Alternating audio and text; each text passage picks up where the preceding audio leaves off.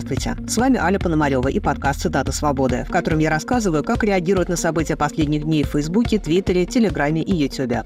В этом выпуске речь пойдет об участии Путина в президентских выборах и о полемике вокруг статьи Залужного.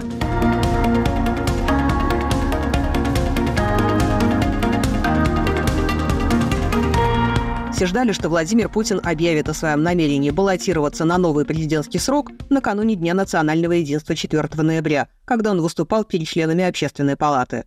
Но в этом выступлении внимание комментаторов привлекла разве что похвала в адрес Александра Невского за то, что он отбил Россию у Запада для Золотой Орды. В том, что касается путинских планов на будущее, публика осталась в неведении. Видимо, так и было задумано, говорит на канале Бильд на русском политолог Екатерина Шульман.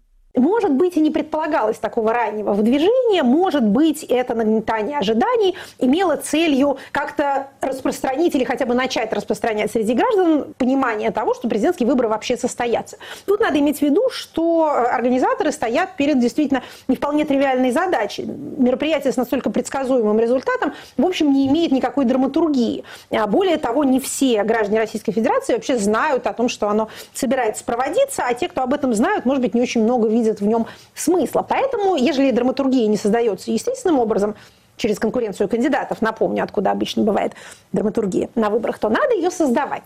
И вот мне кажется, что вот это вот выдвижение и невыдвижение, это был такой элемент, э, скажем так, эм, этой самой ложной, ну или искусственно создаваемой драматургии. Драматургия продолжает нагнетаться. Возможно, Путин анонсирует свое выдвижение в декабре на съезде «Единой России», пишет провластный эксперт по геополитике Юрий Баранчик. Думаю, это будет не просто однодневный скромный съезд Единой России. Его значение определяется тем, что на нем произойдет выдвижение Владимира Путина в президенты. Но в скромной обстановке, подобающей тому факту, что страна ведет СВО и не до торжеств. Многие считают, что частью этой драматургии на пустом месте были и посты Валерия Соловья о том, что Владимир Путин якобы умер, и его бездыханное тело хранится в холодильнике резиденции на Валдае. Дмитрий Зотиков. Путин профессора Соловья одновременно и жив, и мертв. И это не что иное, как посеять сомнения перед выборами. Российский народ очень мнителен и верит во все, что угодно, включая в воду, которую заряжают по телевизору. И теперь ему предложат голосовать то ли за живой труп, то ли за привидение, то ли за голограмму. Возможно, что на выборах будут три кандидата. Путин – отец, Путин – сын и Путин – дух. Такая вот русская тройка. Причем голосовать надо будет за всех троих одновременно. Народ должен привыкнуть, что им управляют прямо с небес. Концепция про помазанника Божьего уже устарела. В марте 2024 года будет окончательно выбран путь в рай под руководством партии «Единое небо» и президента Троицы. Это будут последние выборы в России. Вот почему Путин профессора Соловья умер, чтобы воскреснуть и призвать. По сути, мы стоим на низком старте появления новой религии. Путин Акбар. Все на выборы. Рай – светлое будущее российского народа. Аминь. Желание Путина поскорее проехать эти выборы вступило в конфликт с желанием все-таки навертеть вокруг них какую-то пропагандистскую мишуру, говорит политолог Михаил Виноградов на канале RTI. Во-первых, он делал избирательную кампанию более короткой, соответственно, не насыщая ее особенными обязательствами. Во-вторых, действительно, наверное, ожидание сегодня, э, оценка того, что происходит на фронтах, сегодня, может быть, в большей степени комфортно для России, чем было пару месяцев назад. Что дальше будет, мы, мы никто не знает, там, да, но тем не менее. Ну, тут тоже есть конфликт. С одной стороны, провести короткую избирательную кампанию, не очень заметную, чтобы быстро из этого выйти, а с другой стороны, все равно потребность в празднике, в лайках, э, в выставке, в каких-то массовых акциях, которые будут визуализировать актуализировать тезис о том, что поддержка как никогда высока, он тоже присутствует. Ну и кроме того, это позволяет уйти, собственно, от разговора об итогах четвертого президентского срока Путина. Был ли он самым успешным или самым провальным. Вообще от этой темы лучше уйти. Просто, смотрите, у нас скоро выборы, давайте придем проголосуем без долгих каких-то прелюдий и преамбул. Агентство Рейтер со ссылкой на анонимные источники написало, что выдвижение Путина – дело решенное и вызвало много насмешек у российских комментаторов. Александр Плющев. Мировая сенсация, большая журналистская удача и невероятный эксклюзив. Агентству Рейтер удалось узнать, что Путин решил остаться у власти и после 2024 года. Сталин ГУЛАГ. Вот это новость так новость. Как пережить такие неожиданные вести? Это сообщение прокомментировал Дмитрий Песков в своем обычном духе, иронизирует Ксения Собчак. Внимание, в наличии интрига. Пойдет или не пойдет? Пойдет или не пойдет? Ничего не решено. Никто ничего не знает. Конечно, все это может кончиться только одним возможным образом, говорит на своем канале публицист Александр Невзоров. Для сотен миллионов людей это является гарантией продолжения и усугубления ада, беды и все же, вероятно, неминуемого апокалипсиса. Ну, решение Путина отлично вписывается в тот закон о всеобщем счастье, нарушение которого будет, вероятно, караться пожизненным заключением если вы недостаточно счастливы. Да-да-да, я знаю. Я знаю, что Песков уже опроверг это сообщение, но это является в известном смысле гарантией того, что в реальности это решение принято. И все это вместе, все это вместе кажется настолько плохо, что хуже уже быть не может. Есть ощущение, что общая реальность окрашивается в радикальный черный цвет. Никаких вариантов, кроме пятого президентского срока Путина, в настоящий момент не существует ни для России, ни для самого Путина, пишет публицист Анатолий Несмеян. После краха трансферта, начатого в 2020 году и который выродился в вымученное обнуление, которое не предполагалось никак из выступления Путина перед Федеральным собранием в январе 2020 года, вариантов у него не осталось вовсе. Без должности, причем высшей, за его сохранность и безопасность никто не даст и ломаной копейки. Спокойную пенсию он себе не заработал. Поэтому без вариантов. Пока не прозвучала траурная музыка, он будет президентом. Приемника ни в каком качестве нет. Институционально никакого иного варианта, кроме нынешней конструкции, тоже нет, поэтому никаких сюжетов со сменой власти при живом Путине просто не существует. Украинский вариант, когда прежнее поколение политиков уступает более молодому, в России может осуществиться только вооруженным путем. Геронтократы будут держаться за власть до последнего вздоха. Нелепо и называть выборами то, что будет происходить в России в 2024 году. Но ритуал необходимо соблюсти, комментирует политолог Дмитрий Орешкин на канале «Живой гвоздь». Есть люди, во-первых, которые искренне Путина поддерживают, и их много, не надо заблуждаться, больше, чем 20 миллионов. Во-вторых, есть электоральные султанаты, где всегда нарисуют столько, сколько надо, и тут тоже не надо заблуждаться. И победа Путина, Путина состоится так или иначе. Вопрос в том, красивый будет ритуал или некрасивый. И если вот эти 20 миллионов придут и своим электоральным правом воспользуются, то красная дорожка к званию императора будет скомкана. А это важно. Вот по каким причинам важно. У ритуала и у обряда есть свои правила. Например, правило такое, что от выборов к выборам цифра поддержки Путина должна расти. Если в прошлые выборы там было 70 с чем-то, то сейчас должно быть 80. Собственно говоря, Песков эту цифру уже озвучил. 90 он не наберет. Есть чисто статистические закономерности, в котором 90% без совершенно очевидного насилия э, над самим собой собрать нельзя. Значит, э, интерес заключается в том, чтобы набрать 80. Потому что, во-первых, это больше, чем на предыдущих выборах. Во-вторых, э, в Москве Собянин набрал 76, мне кажется. А государю-императору нельзя получать меньше, чем его чиновники. Значит, и вот для него важный этот рубеж 75%. Должно быть больше. Самые смелые критики Путина, если не считать покинувшей страну оппозиции, нынче сидят в Z-каналах, пишет журналист Иван Филиппов, который исследует их творчество на канале «На Западном фронте без перемен». Сообщество рассерженных патриотов обсуждает насущную проблему. В преддверии президентских выборов Владимира Путина слишком много хвалят. Так много хвалят, что он уже на Брежнева становится похож. Z-автор канала «Солдатская правда» делает неожиданные выводы. Гражданин-президент сделал все, чтобы он, как тот горец из старого кино, остался один. После того, как он утвердился в президентском кресле, вертикаль власти стала что столб с подарками наверху, которые ставят на масленицу. Еще и маслом политый. Не, речь не о том, что нашей стае нужен новый вожак, а о том, что старому вождю напрочь залезали, и ему будет бо-бо от невозможности удовлетворять естественные потребности – можно сказать, что это пик Z-творчества. Авторы всерьез обсуждают начальственную жопу. С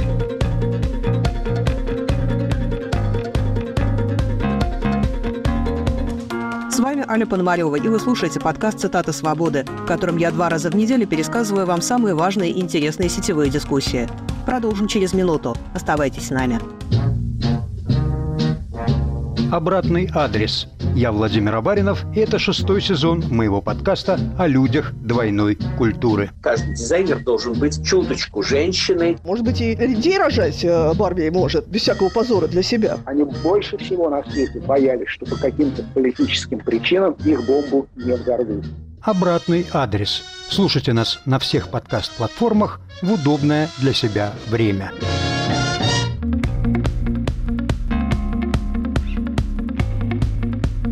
Вы слушаете «Цитаты свободы» – подборку мнений из самых интересных дискуссий в социальных сетях. С вами Аля Пономарева.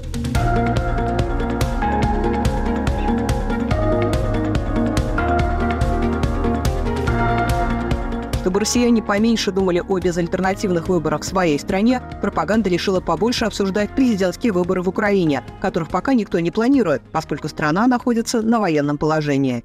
Заместитель председателя Украинского центра сберкома Сергей Дубовик уже пояснил, что украинские законы не допускают проведения выборов в такой ситуации. Но это не помешало российской пропаганде объявить Зеленского диктатором, который избегает выборов, чтобы подольше удерживаться у власти, как будто российского диктатору выборы в этом хоть раз помешали. Публике внушают, что Запад якобы требует от Украины выборов. Об этом пишет, например, Александр Дугин. Отказ Зеленского от выборов может плохо для него кончиться. Запад строит свою политику на постоянной ротации своих марионеток. Они не должны расслабляться, ведь через какое-то время они могут войти во вкус и тогда будут потеряны для демократии, рискуют выйти из-под полного контроля своих хозяев. Поэтому они регулярно меняют всех. Может быть, Зеленского и поддержали в его решении упразднить выборы, но это для него тревожный знак. Он теряет свою легитимность в глазах западной системы. Кроме того, российские пропагандисты с удовольствием раздувают тему полемики в украинских верхах, которая началась после публикации статьи Валерия Залужного о ходе войны в журнале «Экономист». По Z-каналам ходит фейковый видеоролик, в котором Залужный якобы призывает свергнуть Зеленского. А все потому, что главком и президент не выступили с совместным заявлением, говорит на своем канале украинский политический аналитик Михаил Шейтельман.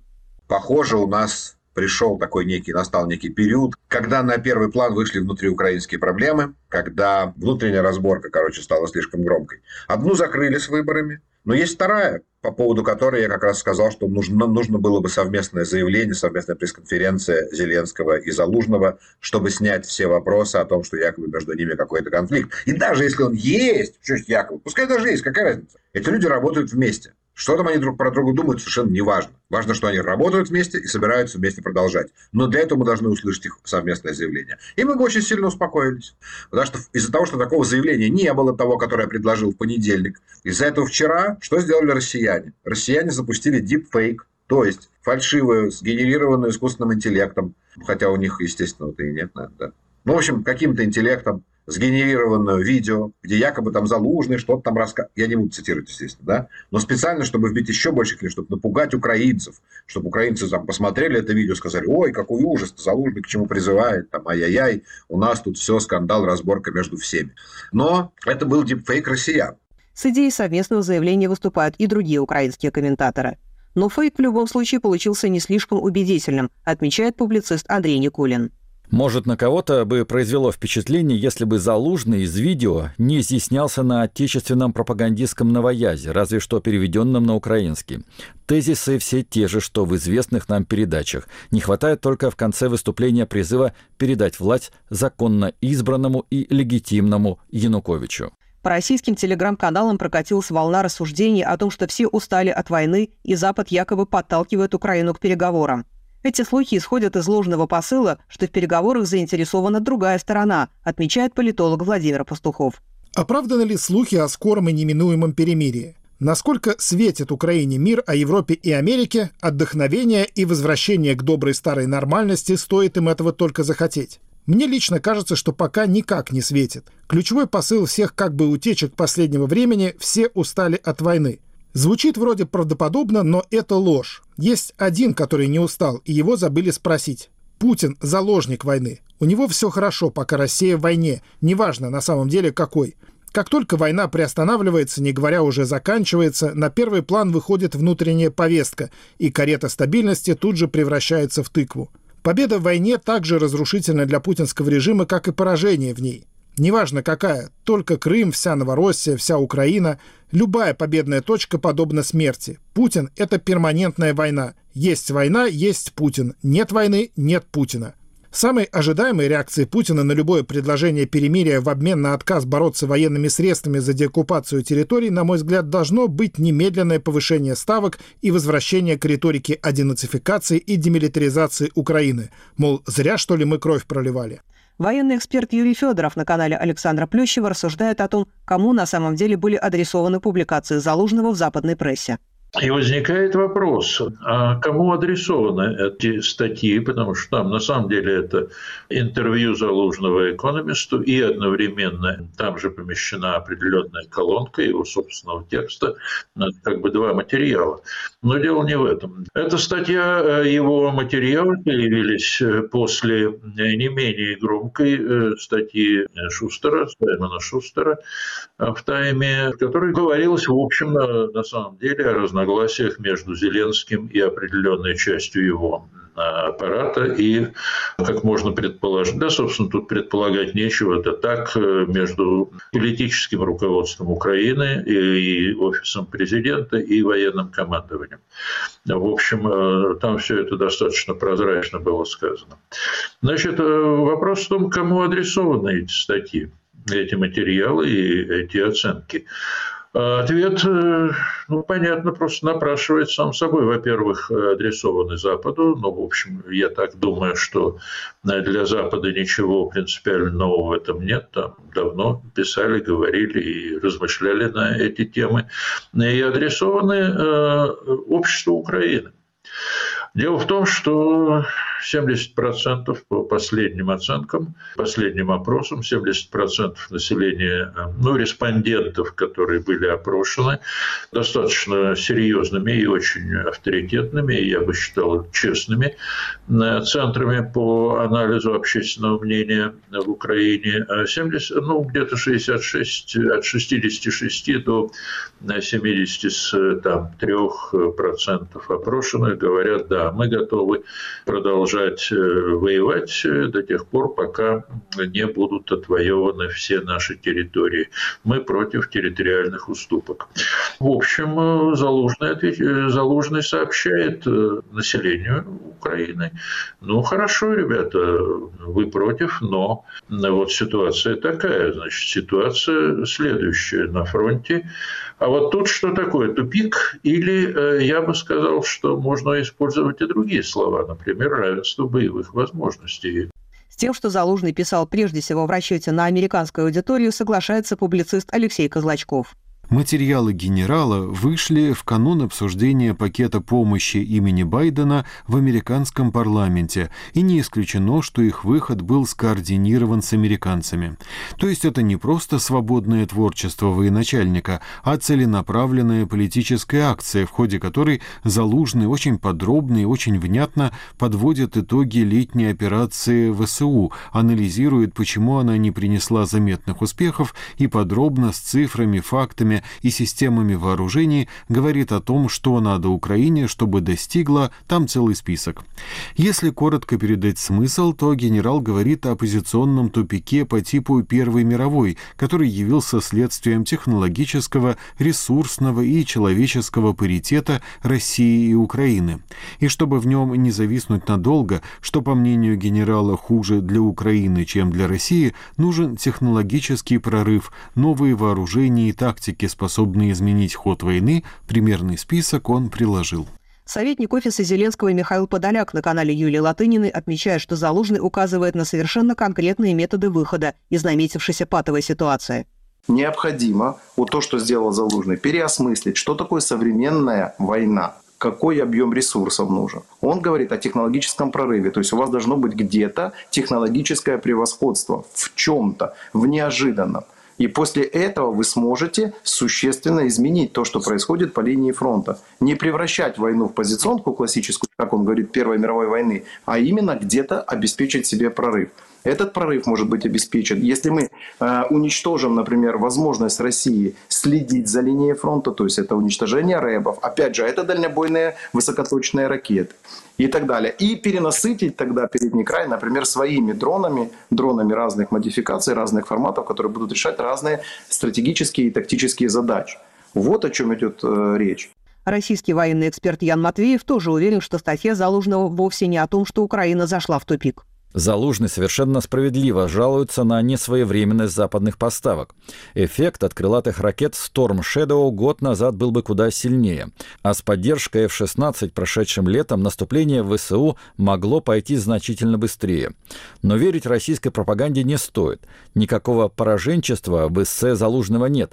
Зато есть кое-что незнакомое Z-гнидом – объективность. Так что еще раз рекомендую прочитать всем, кто интересуется темой. Украинский политолог Владимир Фисенко на канале «Живой гвоздь» отмечает еще одну важную сторону публикации Залужного. Один пункт касается Украины. И не только Зеленского, скорее всего, и украинского общества. Это вопрос о необходимости более масштабной и более эффективной мобилизации. Причем не только в прямом смысле, ну то есть мобилизация военной силы, но и в широком смысле мобилизация ресурсов, э, организационных возможностей страны на войну. Потому что у нас, к сожалению, за прошедший год возникло некое такое разделение, такое разделение. Как бы есть те, кто воюет и обеспечивает фронт, и есть те, кто параллельно живут почти мирной жизнью. Не полностью, потому что обстрелы есть, э, особенно э, в прифронтовой зоне, да, ну и периодически в других регионах страны. Поэтому вот тут есть проблема. Но, э, на мой взгляд, статья Залужного, она была полезна никто другой в стране не мог сказать того, что сказал Залужный. Залужный дал достаточно э, объективную, честную оценку военной ситуации, чтобы не было иллюзий, фантазии, что вот еще немножко, и мы победим, все будет хорошо. А вот Залужный сказал, что нет, ситуация гораздо более сложная. И э, поэтому надо, скажем так, вырабатывать стратегию, исходя вот из нынешних военных реалий. И это воспринято большинством с пониманием. Интересно, что на похожую проблему жалуются и Z-блогеры, пишет публицист Альфред Кох. Нынешний уровень мобилизации экономики и общества они считают недостаточным и тоже, как и Залужный, считают, что инерционный сценарий войны выгоден противнику. Более того, они считают, что это именно Залужный втянул их в позиционную войну на истощение – вот, мол, мы, Россия, уже находимся на последней стадии того, что еще можно с натяжкой назвать нормальной жизнью, и следующая станция – это уже тотальная война, а у Украины за спиной стоят союзники, которые еще по-настоящему за нас и не брались. Мы столкнулись с интересной ситуацией, когда каждая сторона подозревает другую в том, что именно той выгодна сегодняшняя ситуация на фронте и что именно противник для своей собственной выгоды все так устроил, что боевые действия перешли в состояние позиционной войны. Украине не стоит недооценивать своего врага. Вместо этого нужно готовиться к следующей стадии российского наступления, говорит на своем канале Аркадий Бабченко. Что делать? Что делать? Сознать реальность, первое. Второе. От стратегии Симферополь за три дня перейти к стратегии глубочайшей обороны, зарываться в землю как не в себя, э, строить там свое э, метро с туннелями, армированным цементом, бетоном. Готовиться к следующей серии. Умные люди говорят, что России для э, восстановления боеспособности нужно от 3 до 5 лет, ну, скорее всего, 5. И к концу десятилетия Россия, скорее всего, восстановит свою довоенную боеспособность. Я умным людям верю. Так что вот надо понимать, что срок 3-5 лет примерно это то, что нам отпущено до второй серии. И готовиться, зарываться, все. Понять, что не будет Крыма через 2-3 тижня, через 2-3 месяца, да и даже, наверное, через 2-3 года не будет Крыма, а будет попытка сдерживания нового наступления врага. Говорить о проигрыше Украине – это чушь собачья, потому что э, Украина сохранилась как государство, сохранила территориальную целостность с потерями, с большими потерями, но 80% территории сохранено, сохранилась как государство, сохранилась как нация, сохранилась как язык. Вот Украина сохранилась, да? То есть проигрыша уже нету. Но все вот эти вот замечательные позитивные телеканалы э, влили же в уши сейчас а улю и э, в Москве пиво будет стоить по 20 гривен.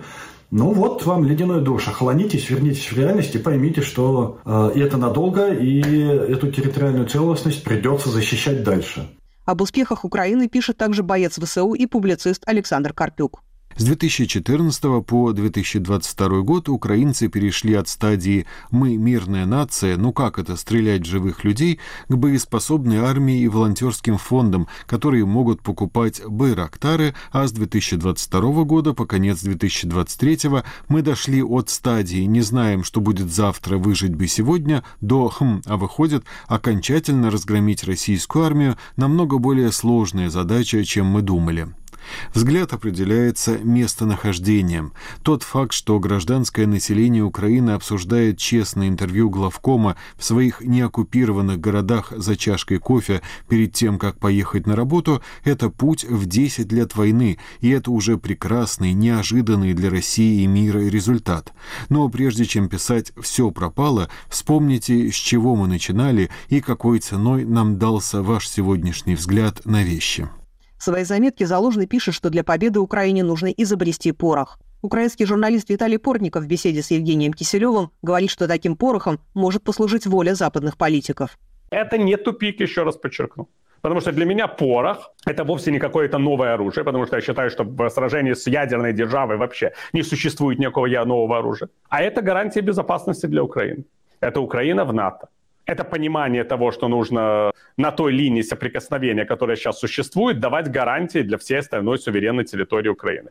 То есть для меня порох – это политическая воля Запада. Я совершенно уверен, что не политическое и военное руководство Украины решит будущее этой войны, а политическое и военное руководство стран цивилизованного мира достаточно, чтобы гарантии безопасности при приглашении в НАТО распространялись исключительно на ту территорию Украины, которая находится под контролем легитимного украинского правительства суверенное государство никто не может обязать военной силы не отвоевывать свои территории. Просто государства-члены НАТО, предоставляя Украине некие гарантии безопасности, могут обуславливать это тем, что на те территории, где проходят военные действия, никакие гарантии безопасности не распространяются. И тогда уже сама Украина решает, вы отвоевываете территории военным путем или искать политический механизм их возвращения в будущем.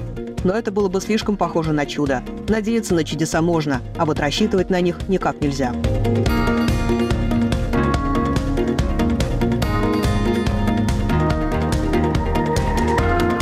С вами была Аля Пономарева и цитата «Свободы». В этом подкасте каждый понедельник и четверг рассказываю вам, что обсуждают в Фейсбуке, Твиттере, Телеграме и Ютубе. Слушайте нас, комментируйте и советуйте друзьям. До скорой встречи!